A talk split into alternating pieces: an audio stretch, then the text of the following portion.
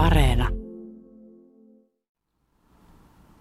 Komeita ovat nämä kuusiaidan kuuset, jotka varjostavat Yrjö Hietasen hautaa.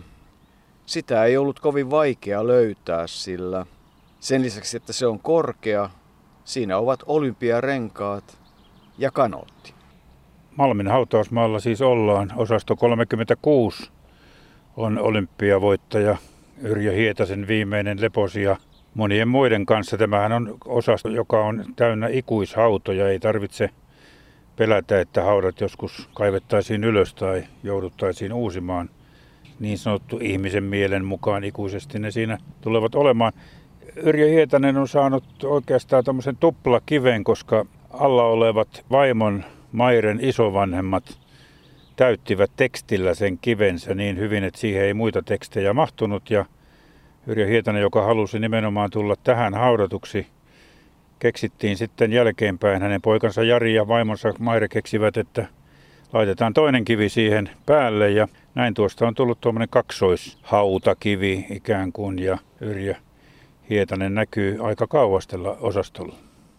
Hän syntyi 12. heinäkuuta 1927 ja menehtyi 26. maaliskuuta 2011 sairaskohtaukseen 83-vuotiaana ja voi sanoa, että hänen elämässään melonnalla on ollut iso merkitys ja seuralla merimeloilla se on ollut osa perheen arkea. Sen toimintaan ovat osallistuneet niin puoliso kuin Jari Poika, luonnollisesti Yrjö itse.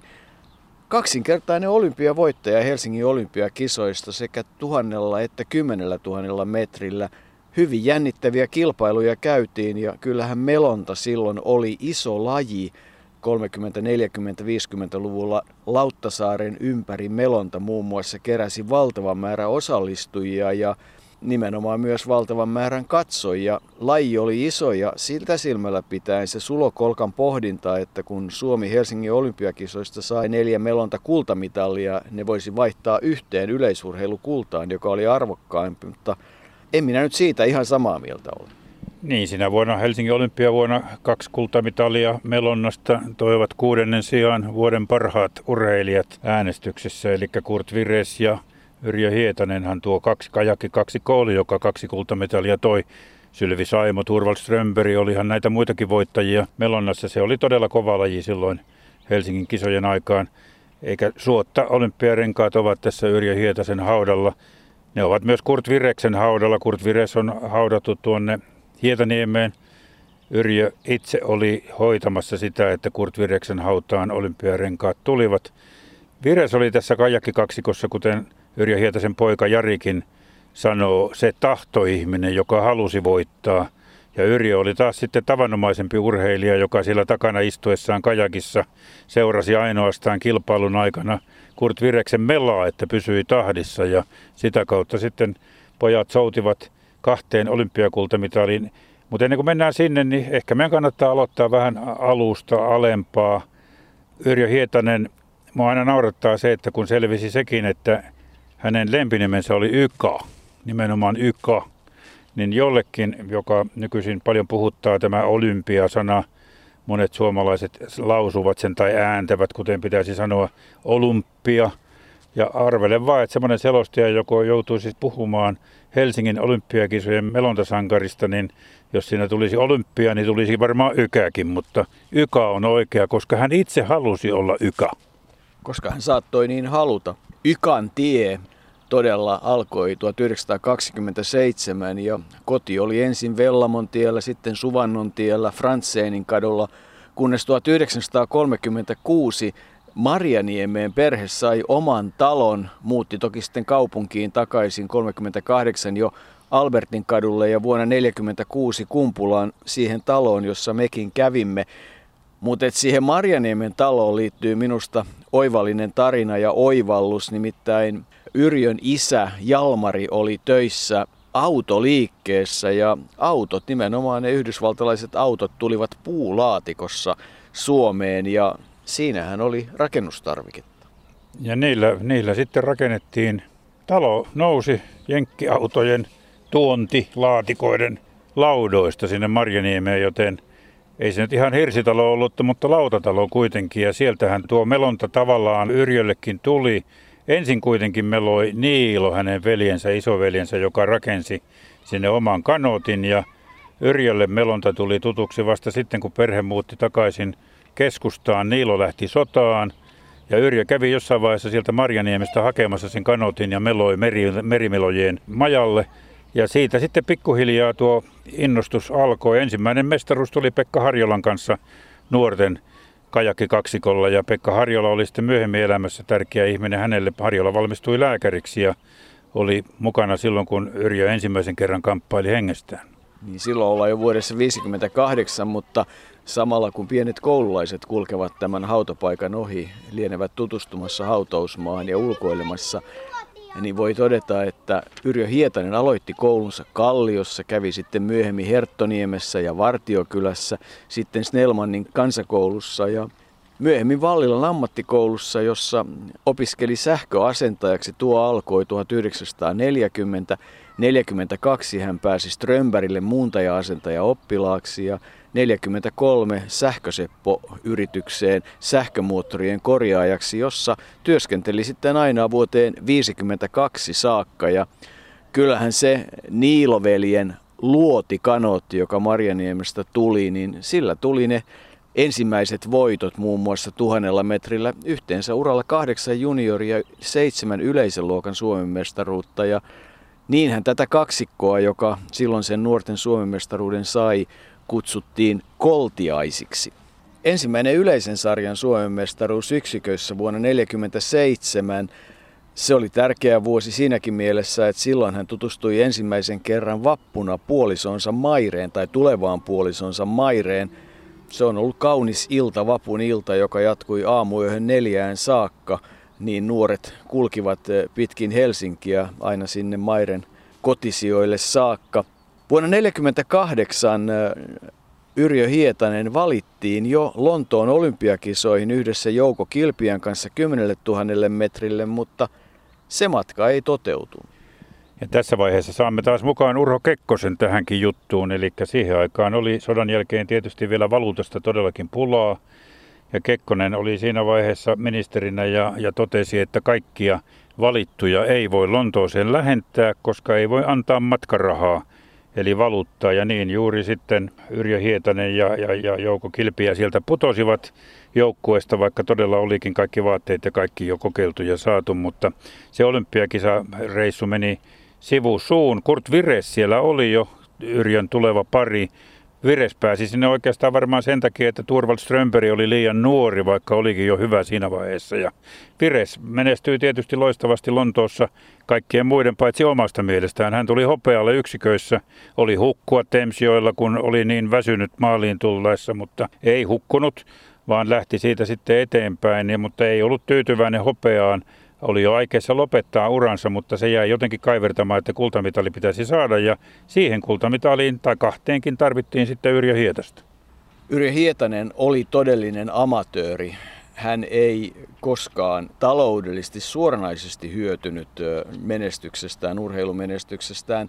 Toki tuskin siitä myöhemmässä yritysmaailmassa haittaakaan on ollut ja varmasti se ovia aukeni, mutta yksi tärkeä asia ja motiivi sen aikaisille urheilijoille urheilemiseen oli se, että pääsi maailmalle ja ensimmäisen kerran jo vuonna 1946 Yrjö Hietanen pääsi käymään Tanskassa, niin myös 47 vuonna, jolloin hän tapasi Mairenin, jolloin armeija alkoi kesäkuussa ja siihen aikaan tietysti ajettiin alokkaat kaljuiksi ja se herätti jonkin verran huomiota Tanskassa, koska Tanskassa nimenomaan vangit ajettiin kaljuksi.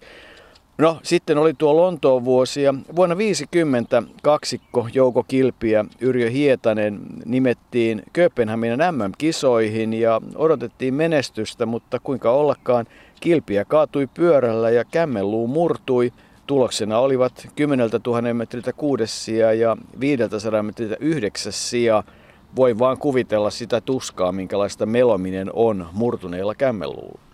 Jossain lähteessä todetaan, että kilpiä ei pystynyt kunnolla pitämään edes melasta kiinni, joka minusta tuntuu kyllä aika uskomattomalta, jos, jos kaksi miestä meloo kajakkia ja to, toinen vaan toisella kädellä, mutta joka tapauksessa varmaan tuskallista se oli ollut. Siitä lähdettiin sitten kuitenkin kohti Helsingin olympiakisoja ja, ja tuota, siitä, siihen liittyy aika hauska tuommoinen tarina silloin, kun Mairen kanssa he suunnittelivat häitä ennen, ennen kisoja, niin Yrjö Hietasen äiti Tyyne oli sanonut, että älkää nyt vaan ennen kisoja, ettei vaan mikään sotke sitten valmistautumista, mutta tuo Kurt Virreksen ja Yrjö Hietasen asettuminen samaan kajakkiin, niin se oli kyllä tietyllä tavalla myös sattumien summa. Vires oli jälleen aloittanut harjoittelun puoli vuotta ennen kisoja, vai oliko vuotta ennen kisoja, ja päättänyt, että nyt, nyt se kultamitali sen otan. Ja hän ilmestyi Suulvallaan olympiamelojen leirille. Ei oikein tiedetä, mitä, millä Hietanen olisi sitten melonnut, olisiko hänellä ollut joku toinen pari, mutta kuitenkin yksiköissähän Vires ei päässyt kisoihin, koska Strömberi voitti se yksikköjen tavallaan karsinan tuon äsken mainitsemasi Lauttasaaren ympäri Melonnan. Ja Vires oli siinä toinen ja Yrjö Hietanen kolmas. Ja nämä kaksi sitten asetettiin, kun siinä oli myös valmentaja Olavi Ranta mukana ja heidät pantiin samaan kajakkiin ja he voittivat karsinnan. Ja näin oli syntynyt pari, joka voitti sitten kaksi kultamitalia. Vires oli varma ja halusi voittaa. Yrjö Hietanen vähän aina epäili. Hän ei ollut niin varma kuin tahtoihminen Vires.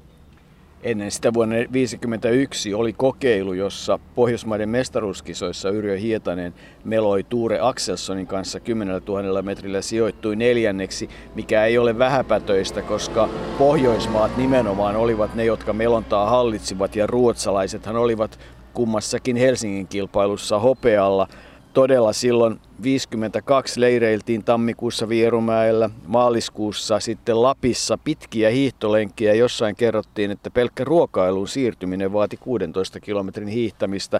Hiihtäminen muutenkin tuntui olevan se kunnon yksi kohottaja talvella erityisesti, koska Vireskin hiihti parhaimmillaan viikonloppuaikana 100 kilometriä.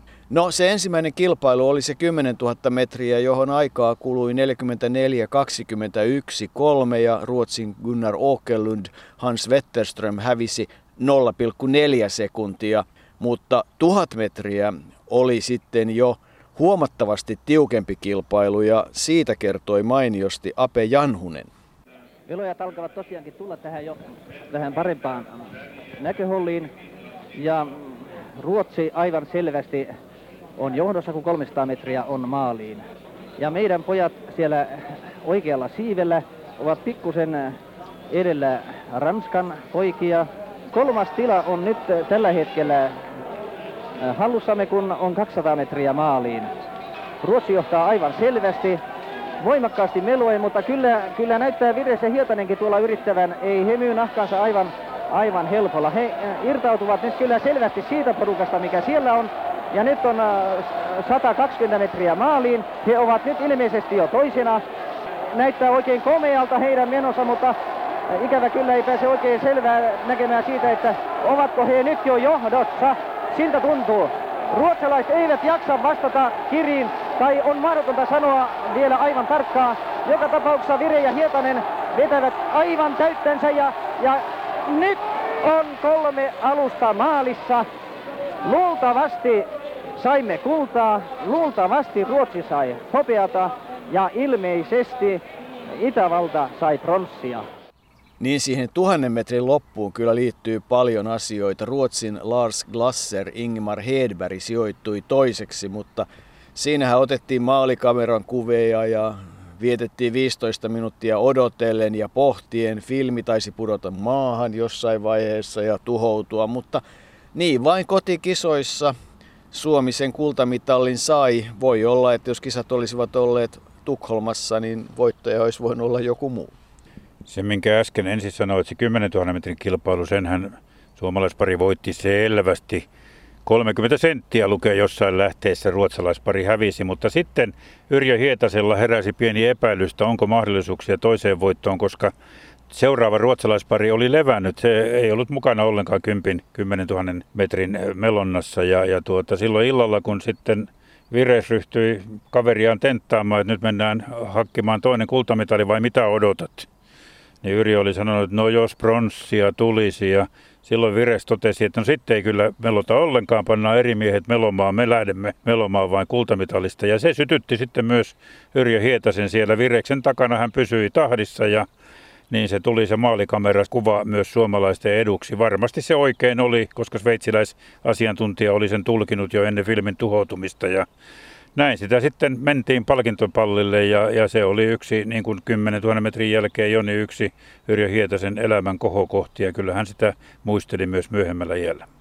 Kyllä, ja kyllähän niihin kisoihin liittyy paljon erilaisia tarinoita ja tunnekuohuja. Ja, ja melojathan olivat majottuneena Santa Haminaan kadettikouluun ja, ja sieltä käsin sitten kävivät. Silloin tuhannen metrin aamulla oli ensin karsinnat, jossa suomalaiset olivat kakkosia, mutta onnistuivat pusertamaan voittoon.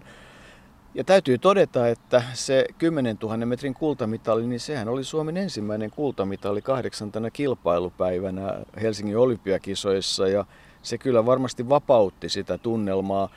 No olympiakisojen jälkeen matka sitten jatkui ja vuonna 1953 Yrjö Hietanen meloi yksikössä ja vuonna 1954 MM-kisat olivat Ranskassa, Makoinissa Saunjoen varrella ja siellä parina oli jälleen Jouko Kilpiä, jonka kanssa hän oli 10 000 metri kuudes ja osallistui myös Jormaveljen kanssa 500 ja 1000 metrin kilpailuun. Jormaveli, paljon nuorempi, hän oli syntynyt 36, oli kova urheilija, monipuolinen urheilija monessa eri lajissa, mutta Jormaveljen kanssa Yrjö Hietanen ei sitten koskaan MM-kisoissa loppukilpailuun päässyt ja sitten oli edessä pohdintaa, mutta se pohdinta päätyi siihen, että, että kyllähän kuitenkin sitten kohti Melbournea suuntasi. Perheeseen oli tai syntyi neljäskin poika vielä vuonna 1948, kun Yrjö oli jo armeijassa, mutta hän eli vain puolivuotiaaksi, tämmöinen iltatähti, joten neljä poikaa kuitenkin perheessä oli. Kaikki ovat jo edesmenneet, kuten Yrjökin. Ja Melbournen kisoihin todella, niin kuin sanoit, niin Yrjö sai sitten uuden parin. Simo Kuismanen tuli pariksi kajakkikaksikkoon ja, ja se oli tietysti riemukas matka, kuten kaikille Melbourne osallistujille, koska siinä mentiin vähän siksakkia ympäri maailmaa, käytiin hyvin ero, erilaisissa ja suomalaisille eksottisissa paikoissa ja oltiin pitkällä matkalla.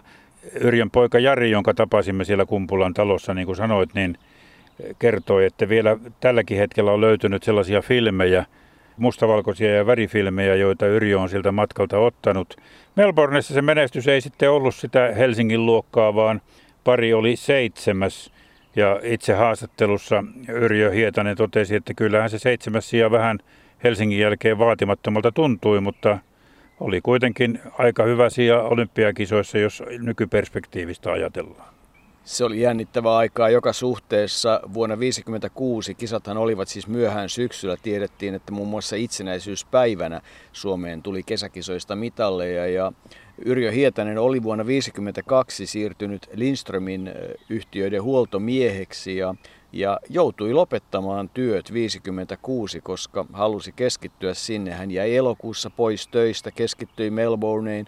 Harjoittelu oli vaikeaa, koska syksyllä ei päästy riittävästi vesille ja toki kolme viikkoa lokakuussa Rooman eteläpuolella leirillä. Ja, mutta sitten todella se Australia ennen tapahtunut harjoittelu, niin hän ei päässyt melomaan riittävästi ja kyllähän se aikamoinen pettymys todella oli. Ja voidaan sanoa, että ura, urheiluura loppui 57 ja viimeistään sitten 58, 57 elämässä oli sitten jo poika Jari, jonka syntymään tieto tuli nimenomaan kisamatkalla. Ja 57 Yrjö Hietanen ensin meni sähköliike C.A. Lindbergin palvelukseen ja vielä samana vuonna tuli firman osakkaaksi – siellä oli aluksi kolme henkeä ja myöhemmin firma kasvoi niin, että siellä oli 30 henkeä ja vuonna 1969 Yrjö Hietanen oli sitten jo firman toimitusjohtaja, luopui osuudestaan 84 ja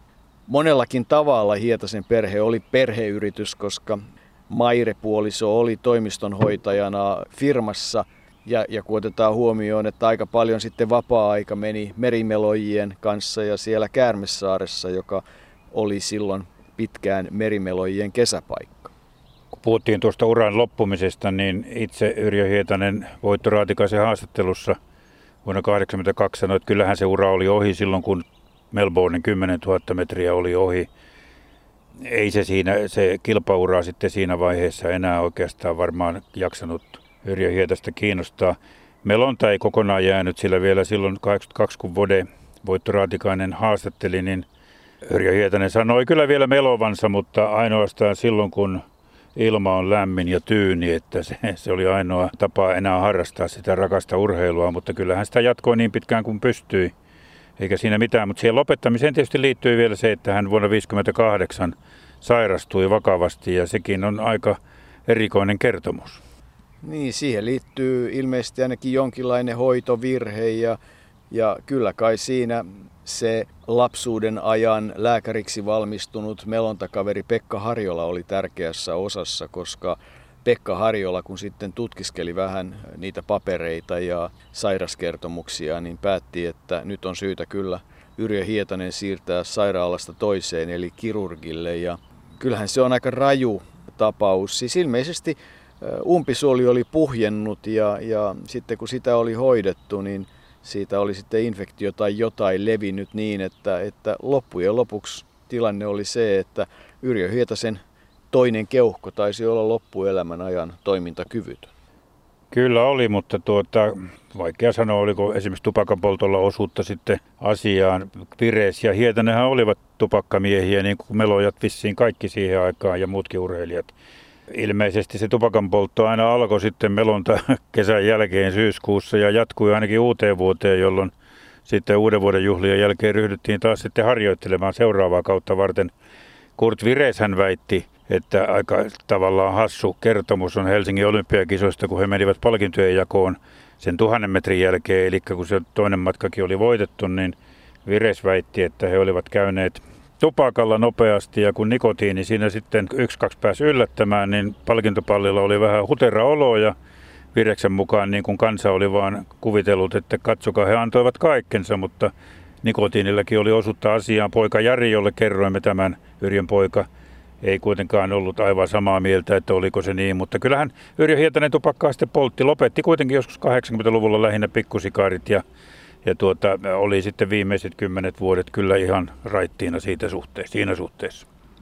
Kaikenlaisia pieniä anekdootteja on tietysti olemassa Yrjö Hietosen ja Kurt Vireksen melonnasta ja siihen valmistautumisesta ja tietystä tarkkuudesta, jota ilmeisesti molemmatkin sitten halusivat. Ja yksi sellainen on se, että todella se, ne erot Helsingissä oikeastaan 10 000 metrillä, erityisesti tuhannella metrillä olivat tosi pienet. Ja kun sitä kanottia viriteltiin, niin eri tavoin kerrottuna, niin joka tapauksessa siellä peräsimessä oli jonkinlainen kolo tai kohouma ja muu. Ja Kurt Vires oli sitten kysynyt Yrjö Hietaselta, että paljonkohan tuo vaikuttaa, niin Yrjö Hietanen oli sanonut, että 10 senttiä tuhannella. Ja jolloin Vires oli todennut, että se korjataan ja niin se juotettiin tasaiseksi ja teräväksi. Ja kun näitä eroja nyt sitten katselee, niin voi olla, että se juottaminen kannatti.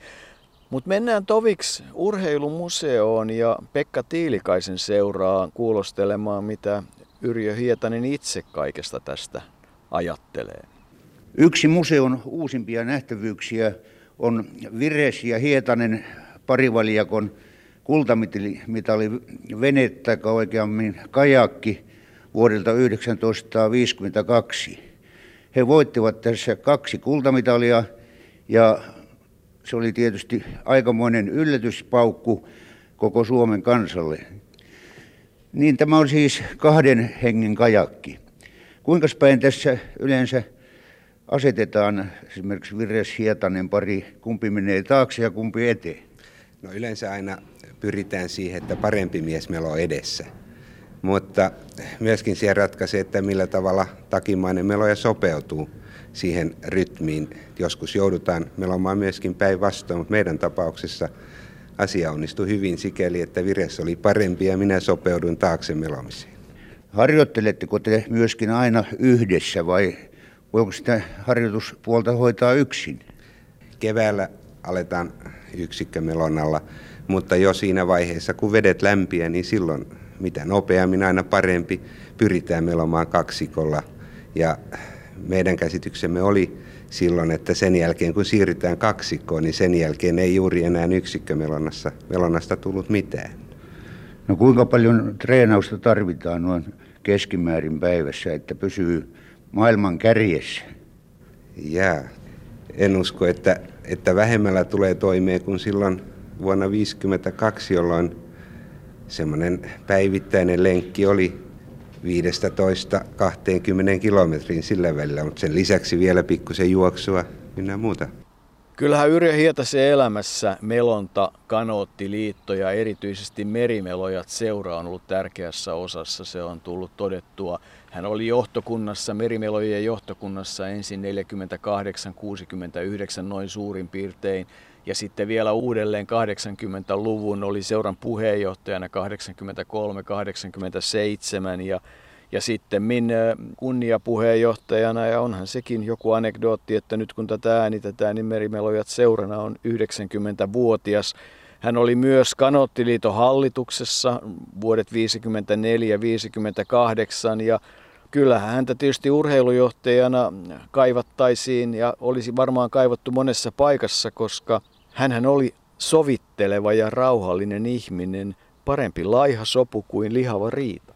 Hän oli sellainen varmasti jo urheiluaikanaan ja, ja tuollainen niin tasainen. Siinä missä pari virreis oli sitten syttyvä ja kova, kova tuota haluamaan ja tahtomaan ja uskomaan, niin Yrjö oli enemmän realisti, näin mä uskoisin.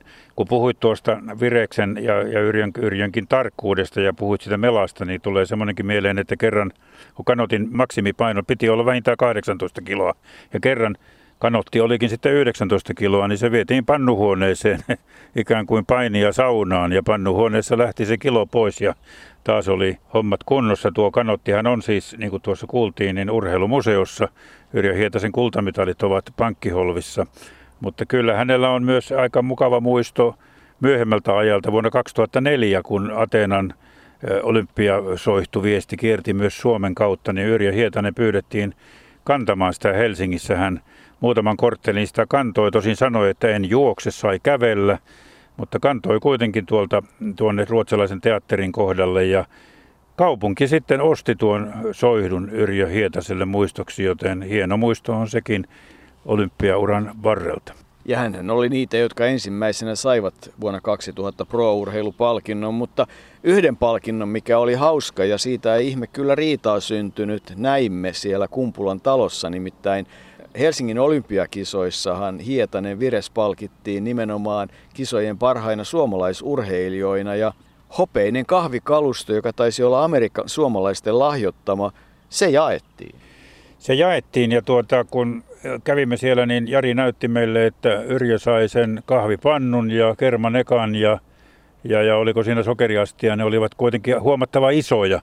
Ja Kurt Virekselle oli jäänyt sitten se hopeinen iso tarjotin ja kun tuota vähän tuossa rupesin miettimään erään alan asiantuntijan kanssa, että olikohan se nyt ihan tasainen se jako, niin hän kyllä veikkasi, että se tarjotin on niin kuin arvoltaan suurempi kuin ne kolme muuta astiaa, mutta ilmeisesti aika sopunen jako on ollut siinäkin, koska Yrjö Hietanen, hän ei ollut mikään öykkäri eikä möykkäri. Hän tyytyi ja osasi pitää puolensa, mutta ei halunnut kuitenkaan liikaa.